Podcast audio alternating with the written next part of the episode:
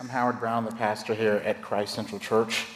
And um, last week we saw in Habakkuk, as we continue this sermon series, um, that God's imminent judgment was coming on all ungodliness. And contrary to popular belief, even on the Jews who were not living like they were his. And also, contrary to popular desire. God was saying he was going to judge his people by letting an even more evil nation, the Chaldeans, the future Babylonians, invade their country. And of course, this imminent judgment through another nation made Habakkuk, a prophet of the Jews, very uncomfortable.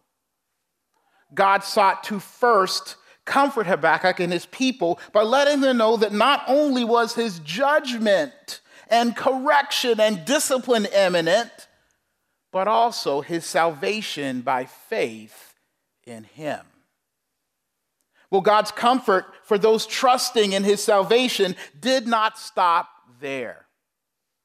Because, yes, he would use the Chaldeans to, to judge the nations, even his people's nations, but nation, but it would all when but when it was all said and done, God would crush the Chaldeans for their evil invasion. I know that's hard to put together in your mind from first hearing. So, so, so let me express it again. God was letting the evil Chaldeans be as evil as they could be in their pillaging and gobbling up peoples and nations. And in doing so, letting them give his people a much needed conviction and correction from their divine daddy. But God was at the same time not going to let the Chaldeans get away with their evil behavior. And so, in the rest of chapter 2, Habakkuk gets five different woes to the Chaldeans and those Jews who were acting like they were too. A woe is not just a warning, as in, woe, hold up, check yourself, break yourself, or else, right? But in Habakkuk, as verse 6 explains, it is also a taunt, right? A tease, a non, you know, a tongue sticking out from the nerd to the bully who happens to be on the other side of the window in the principal's office. God is actually calling his people in this song, in this psalm, right, to, to, to, to taunt right? He's calling his people to join in in a taunting rhyme in chapter 2 to not only be warned themselves, but to participate in divine teasing and taunting of the bullies and big boys of the day. Why? Because God gets glory from seeing evil fall under his divinely designed poetic justice and reciprocity, right? And it is this justice and getting what you deserve that makes for these five woes, this chorus of worshipful taunting of the mighty and evil who are about to enter God's no flex zone, is a call for us to look at our broken world and its injustice in the faces of perpetration against all that is holy and not good and evil against human. Some of us even looking in the mirror this time and taunt and warn with the assurance that God is going to put an end to it. These first two of five woes, and I'm taking about two at a time. There are three things I hope we will take heed. First, woe if you take what is not yours to have. Secondly, woe to you who home make from what is evil. And finally, good news if the Lord redeems what you can't. Woe if you take what is not yours to have. Woe for you who home make from what is evil. And finally, good news if the Lord redeems what you can't. So, the description given of the Chaldean Babylonian army from chapter 1 is true. They are takers. They come to nations and their peoples and take whatever they want without care. In verse 6 in your reading today, it says that they heap up, right? They load up on what is not their own in goods, and it says pledges. Woe to those who do that, because in God's consequence for sin, they end up taking more than they should or could handle. The Chaldeans are not only by force taking things, thus, you have in verse 8 the idea of the blood of man and violence. They are also bullying people into unreasonable loans, right? Through extortion. extortion. You could imagine, hey, you, give me your daughters to have or give me your land for 10 years interest free, right? Those were the kind of pledges they were getting. And in getting all of those debtors and, and stuff from people, they became hoarders. They became engorged. They became not just loaded, but laden, burdened, holding on to too much because they had taken much more than they should have, and it made them ripe for the taking by those whom they had stolen from, ironically. Do you know there is a double meaning when it says loads with pledges? The original language, it, it, can also mean they load up on mud, right? They load up on dirt. They load up on earth. Okay, y'all ready for some poetic justice? Hear this. Back in chapter one, when the Chaldeans and Babylonians were described to scare God's people about what kind of country they were, it said that nothing could stop the Babylonians from taking your city and taking your stuff, even if you put a big wall around it. Why? Because the Chaldeans, according to chapter 1, verse 10, now listen to this, they would pile up or heap up and load up dirt and mud to do what? To go into your city, to get over the walls and take your stuff. So, what is God saying? God is saying that when they take what is not theirs and hoard it, it is only a matter of time that they will actually lay siege to themselves, right? With an inadvertent bridge of stolen stuff so high that people will metaphorically be able to climb over their walls now and get it back from them.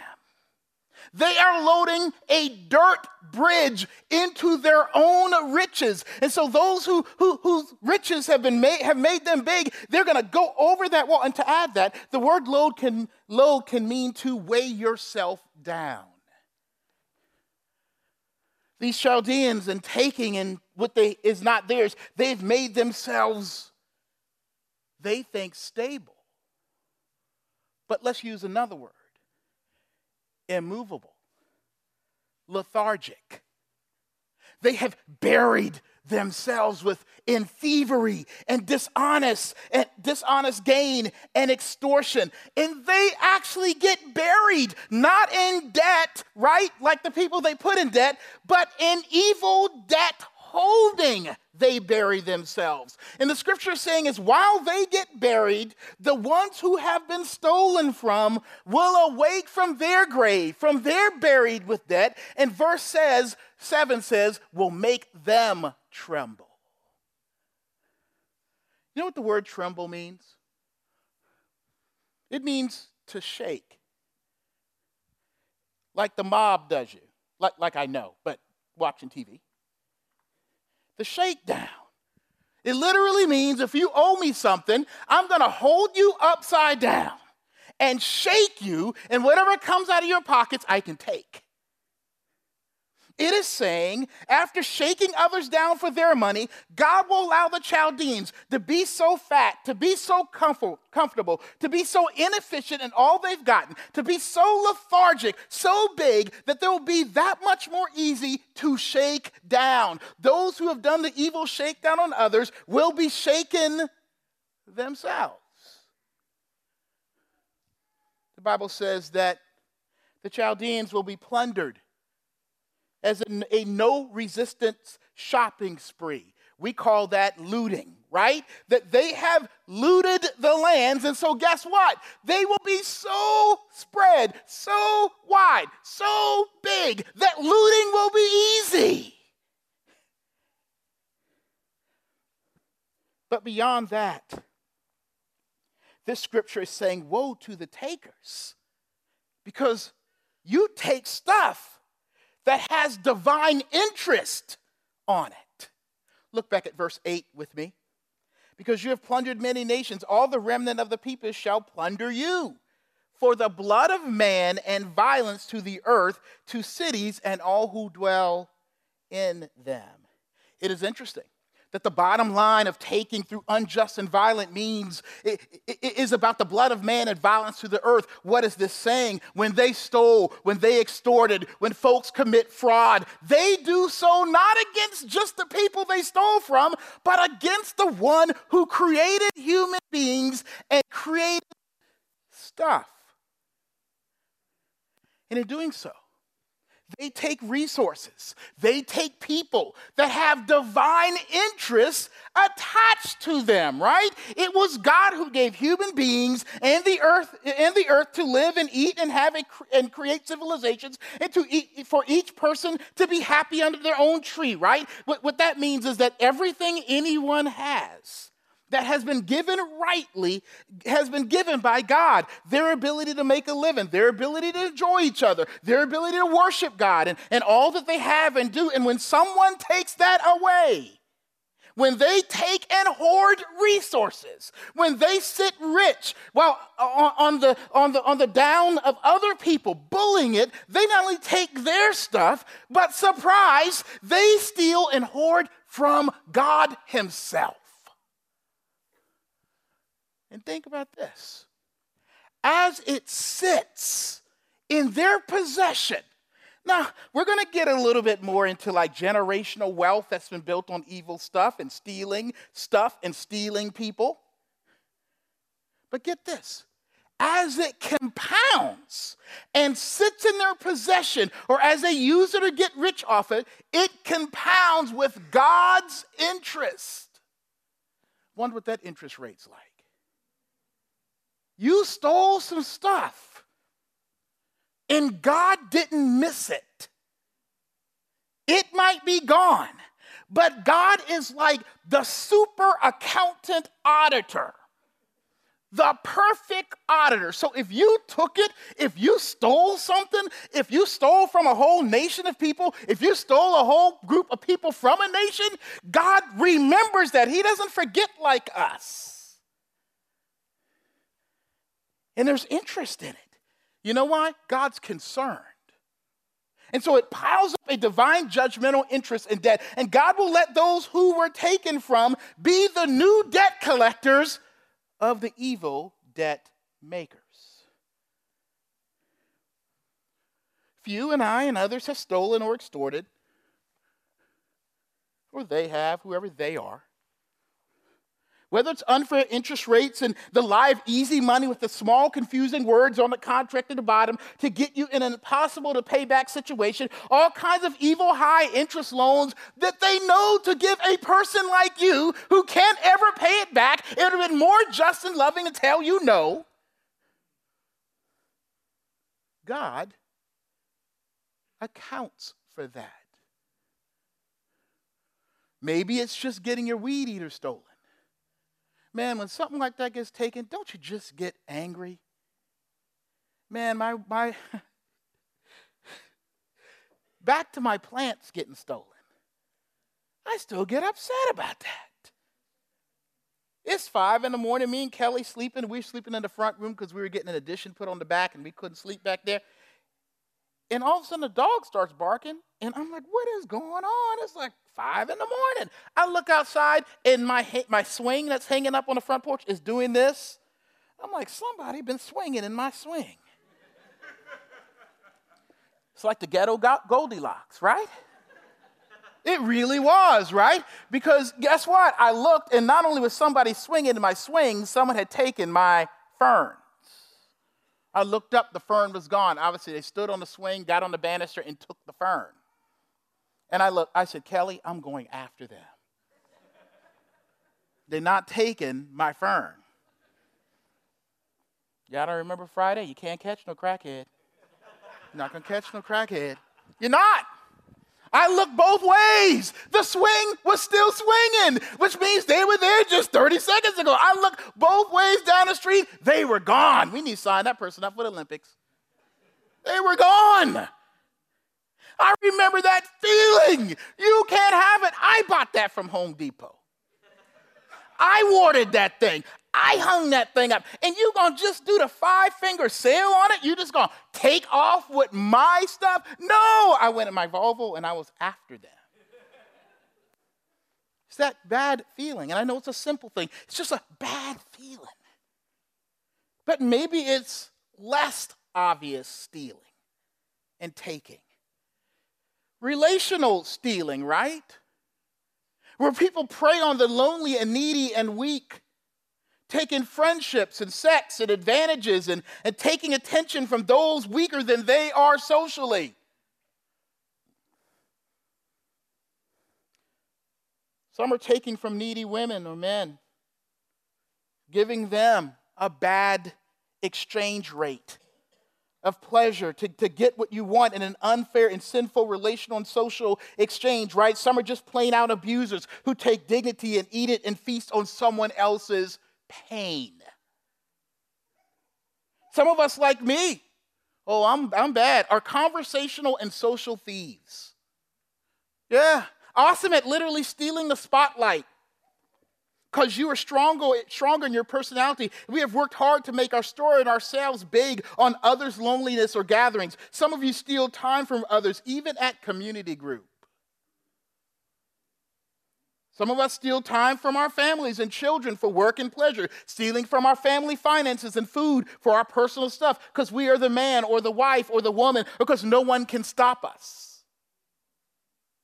And all of us have been on the end of having mom or dad, or friend, or boyfriend, or neighbor, a trusted person extort and steal and take and take from us because we were weak and they were stronger physically or socially or economically or even emotionally. And, and we have all been abused by takers. Well, God calls us to join the taunt. Careful, you may be singing to your own tease, but woe to you you who pile so much on yourself of others, of what is not yours, that you will owe more in the end that you can live with and give. It will be taken back from you in an open shame because God has a divine interest on it. And hand in hand with the woe to takers is the woe to homemakers. Yeah, I did a little rhyme there. It ain't cute, it's in the Bible. You got to look at the original language. There's some Hebraic rhyme going on. You know why they use Hebraic rhyme? So you remember. They hadn't done much studies on Hebraic rhyme because they don't want, to, want rap to be the divine way of communicating, but it is. oh, yeah, I was reading this week deep, and it kind of got me off track, and I went in John's office. John, guess what? Hip hop is from God. It was back here. They used double entendre, right? They, they used the, the, the, the um, rhyme, they used the meter. Why? You know what the guy, the commentator said? So that what God says to these evil folk will be hung around their necks in ways they can't forget. Sometimes you can't forget a rhyme. Some of y'all remembering rhymes right now.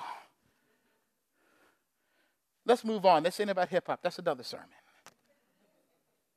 But hand in hand again with this woe to the takers, the home to the, is woe to the homemakers who build their homes, their personal wealth, and feed their families and grow their dynasties and do good for themselves, their portfolio, right? Their family, their children name from what is not theirs. That's a hard one for us Americans. Verse 9 says this Woe to him, him who gets evil gain for his house, to set his nest on high to be safe from the reach of harm. You have devised shame for your house.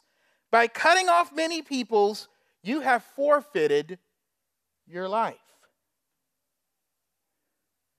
Woe to him. No, I'm sorry. For the stone will cry out from the wall, and the beam from the woodwork respond. It's a tough one. One thing that was serious back then was continuing and prospering the family name and land. You had to have enough people to marry, had to have enough sons, had enough have enough land to make it work. which meant building the finances and relationships necessary, being in the right social level. I guess it's not too different. So, so that you and yours would be above any political or economic change. This is about retirement, y'all. This is about annuity. This is about life insurance. This is about real estate. This is about uh, um, retirement, right, and wills. But, but the Babylonians were seeking to get social and financial security by how does verse 10 say? Cutting off many peoples by ill gotten and monopolized resources.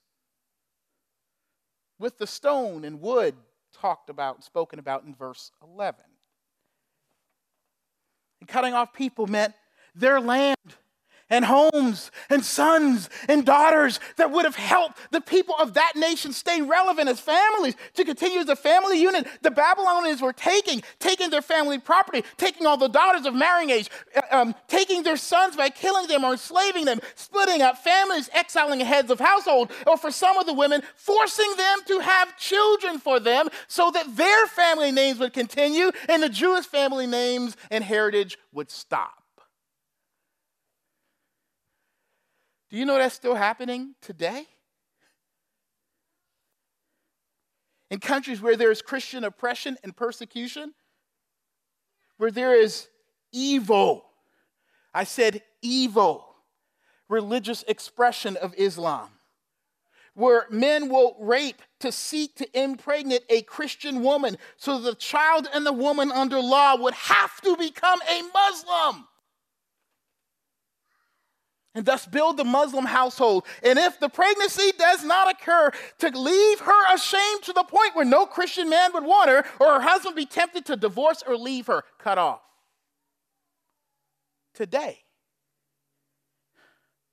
and apart from some of that stuff, the Chaldeans would let their people literally take some of the people's choice houses and land and wells that were part of God's family inheritance for his people. And they thought, like verse 10 says, that in doing so, bully style, to home, eh, to home and name make, they were setting their nest, their household, their family future and legacy so high. Get this, so deep and historically grounded that it was out of reach from any present disaster or ending or judgment.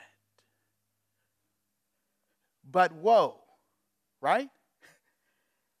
Because God is saying when, when you home make with evil gain and means, you will not just be bringing home the bacon or the bread.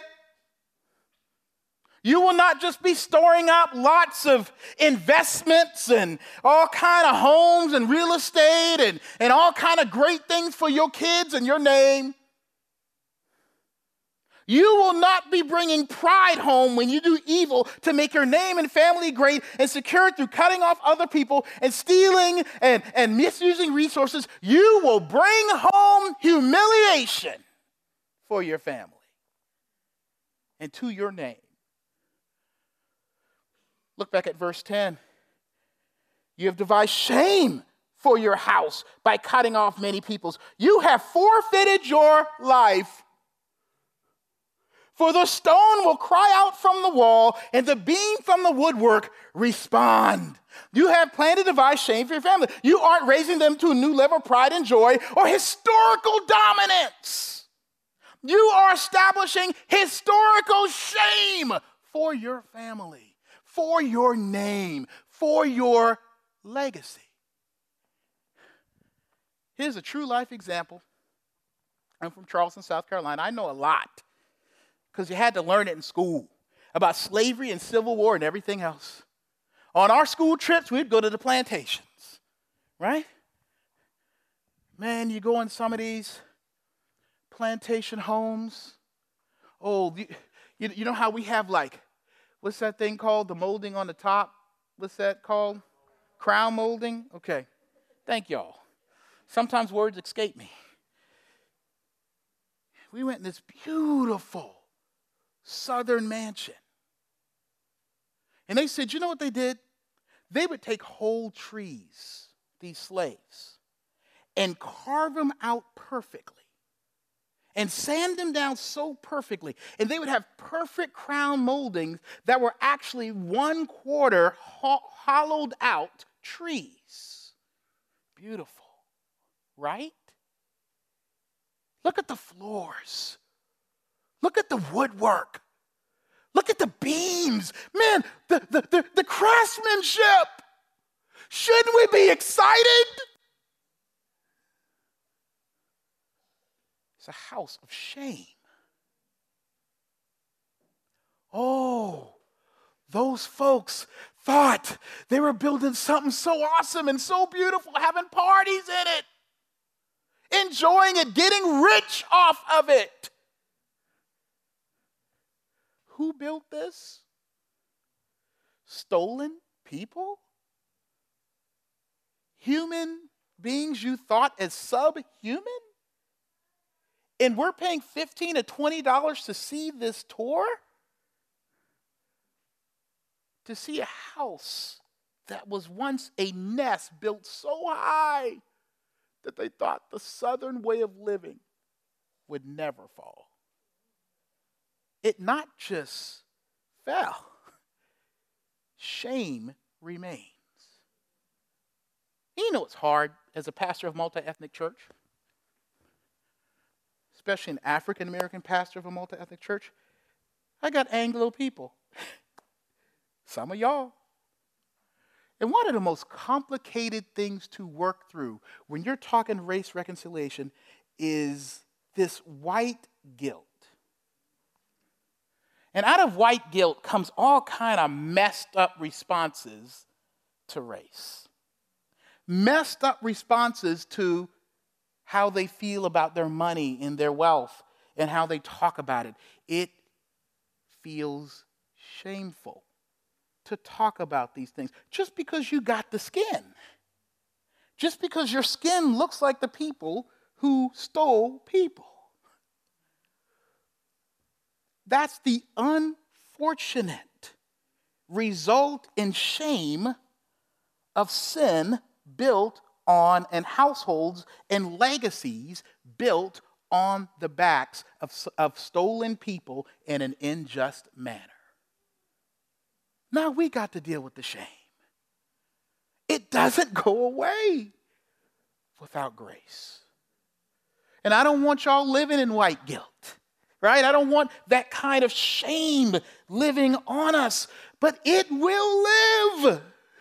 You won't be able to build enough or give enough or, or paint enough homes in the ghetto or, or, or you know, uh, uh, do enough um, counseling for, for the so called inner city kids. There isn't enough. This is the kind of judgment we're talking about. Now, ironically, we have a harder time getting along. It happens. Malcolm X put it right the chickens have come home to roost. They will come back to the nest. It, judgment will come back to the place it was born. This is what God's judgment Habakkuk, and that was hard to hear, but that is true. Some of our families have done some terrible things, black or white, Asian or Hispanic, and it has come back. And if that weren't bad enough, in verse 11 it says that the stones and the beams will cry out. If you have constructed and a legacy and a family security and household hope on evil gains and evil hearts and evil actions built or constructed, it will eventually become a destructive force. The image here is one of bricks and wood taking from the resources of the land they invaded, being used to build mansions and palaces, and even use people to build it, like the plantations I talked about. They, these bricks and these beams will cry out they will not stay. They will want to go back home to a just place, right? They refuse to stay and remain in the structure that you have built. And when they move, the whole thing will come down. Because you built with what is not yours. And used in an evil way to get the dignity, the irony of it, to get dignity and legacy and a sense of worth that you thought you could pass on and would be eternal, that you would have a good name and a good legacy and a good history about yourself when you're long and gone. And ironically, if it is built with bricks and with wood, that, you know, uh, metaphorically, that, that's, that is built out of unjust and evil ways, those bricks and wood will one day, by God's judgment, say, I'm out of here. And so, homemaking by evil gain can mean a lot of things for us. Right? Family heritage that are built on conning and stealing. I do it for my kids, man, right? And criminal activities and adulterous affairs and spousal and child control and abuse behind closed doors. It could just be building on that American dream stuff. When we try to keep up with the Joneses to be and make our family and ourselves individually sort of what's the word, Teflon acceptable in this world, to be in all the right circles of advantage, to be members of the right clubs, to marry the right people, to get into the right schools, which requires being in the right neighborhoods, to build a legacy family name and security that your kids can't mess up no matter how hard they try, and to do so by mistreating and being overly demanding and enslaving and legalistic over your spouse and children, of shaming them to be better or by teaching and living in a morality that says you are and they must live life, life, believing that they are better and must be better than the next person, that you must and must not hang out with this or that group, not because they're doing the wrong thing, just because they are lower than you.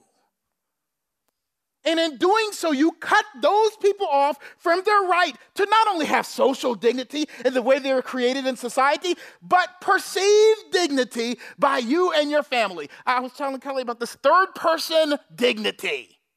It is important that you look at other people's stories, that you look at narratives, right? This third person dignity, and look at them and say, wow, they're being the image and likeness of God, even if you're not involved. If your kids look at another narrative and look at it and see themselves as higher, then that is a motivating factor, or if that's a motivating factor for you, that is building and moving in a legacy that is evil. So you don't have to do anything. You just have to have a mind and a heart and an a perception that looks at the world and says, Yeah, that's just another step for me to climb up, or another group of people for me to be above. What's driving you? How do you know you're successful? Because you're more successful than this group of people? Or as successful as this group of people, what does success mean? If you have to measure it by putting people down or under you or somebody above, it is evil gain.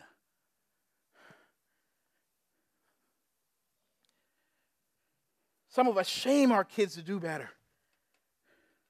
And in doing so, we make our people, we, we breed the seeds of classism that will help people rise. Yeah, people will get successful. Look, I'm not going to lie to you. If you want to be and climb the classes,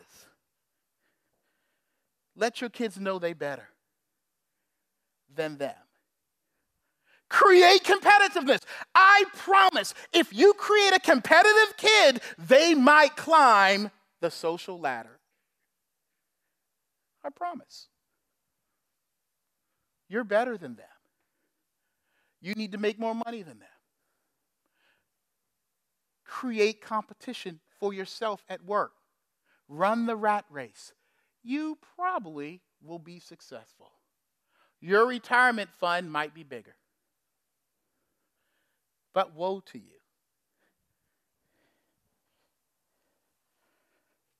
It will all come down. I pastor a church of generations. I know how some of these kids of competitiveness end up hating themselves, despising all that associated with you is good and godly. So much so that some of them associate competitiveness with Christianity. And they get that twisted in their minds because they were steeped in an evil classist climb. So they reject Christianity. They leave the church. They leave you. They get involved in all kind of psychological messed up issues. The counseling bills here are ridiculous. Do you know what a large amount of them are? My parents just drove me. They told me I was better. Our house is not built on the gospel, it's built on capitalism and the American dream and looking good and making them look good. You know the real story behind London Bridge? You know, some of these rhymes got some real twisted Halloween like stories behind them. Talked about London bridges falling down and it goes build it with brick and mortar. No, brick and mortar wash away. London Bridge is falling down. Okay, build it with steel. Old steel twist. London Bridge is falling down. My dear lady. The story is this that London Bridge, it was architecturally didn't look like it should have stood. But the only way to make sure it would stand was to sacrifice children within the walls of its foundation. We are sacrificing ourselves and our children to keep something going that shouldn't. And it will still fall down.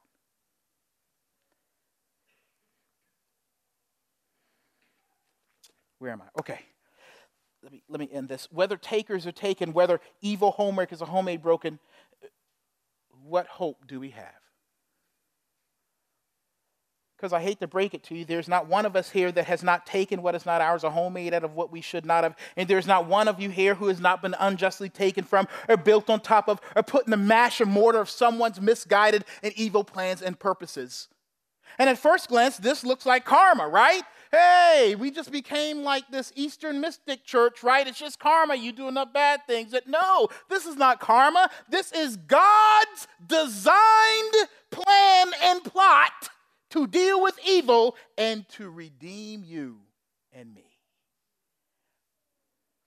Look back, back at verse 8 quickly.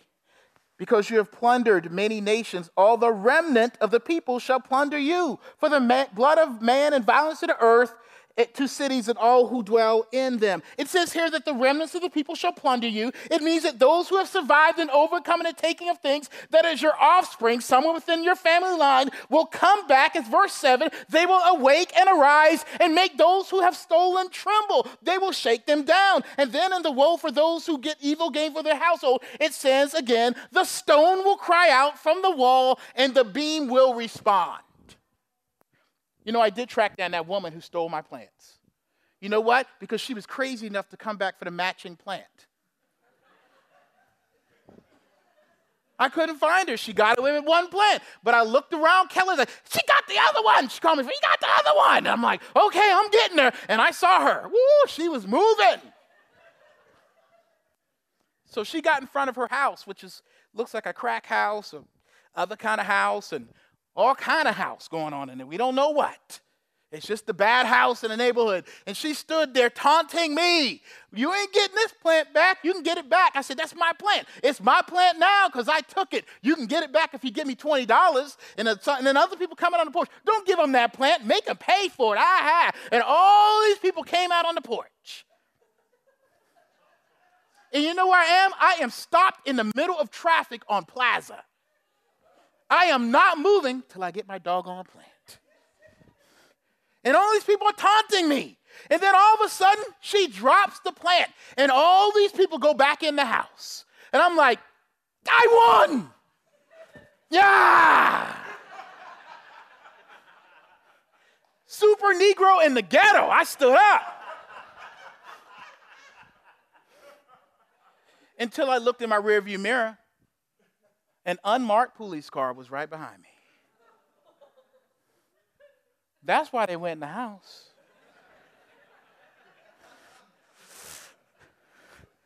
Kelly had called the police saying, My husband's out there. I don't know where he is.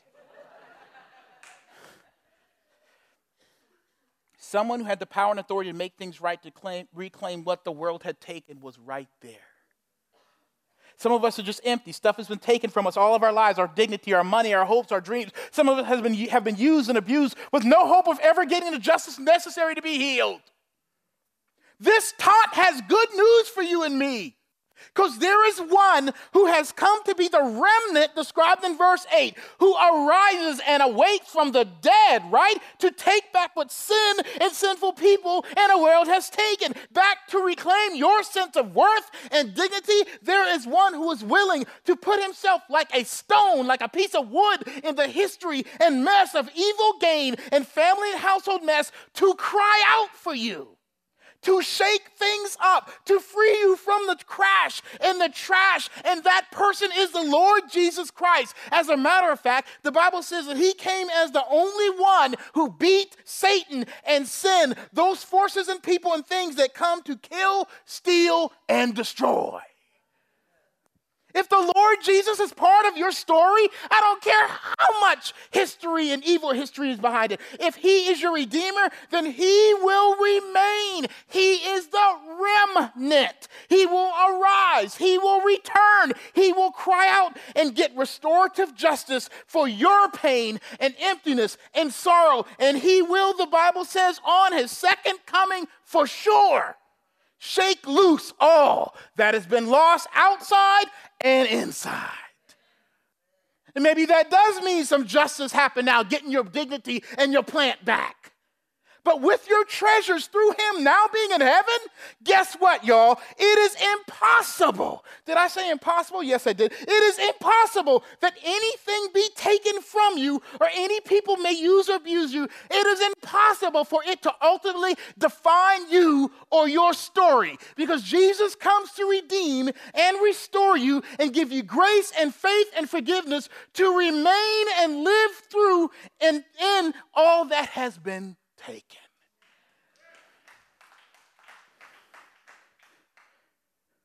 But what if you're the thief? What if you are the evil architect of a lifestyle, a household, or legacy? Is judgment all that is left for us? I hope not even for, the, even for my sake, because we have all taken and built on to live what we shouldn't. Look back at verse 6. Uh, we're about to finish here. And then verse 10.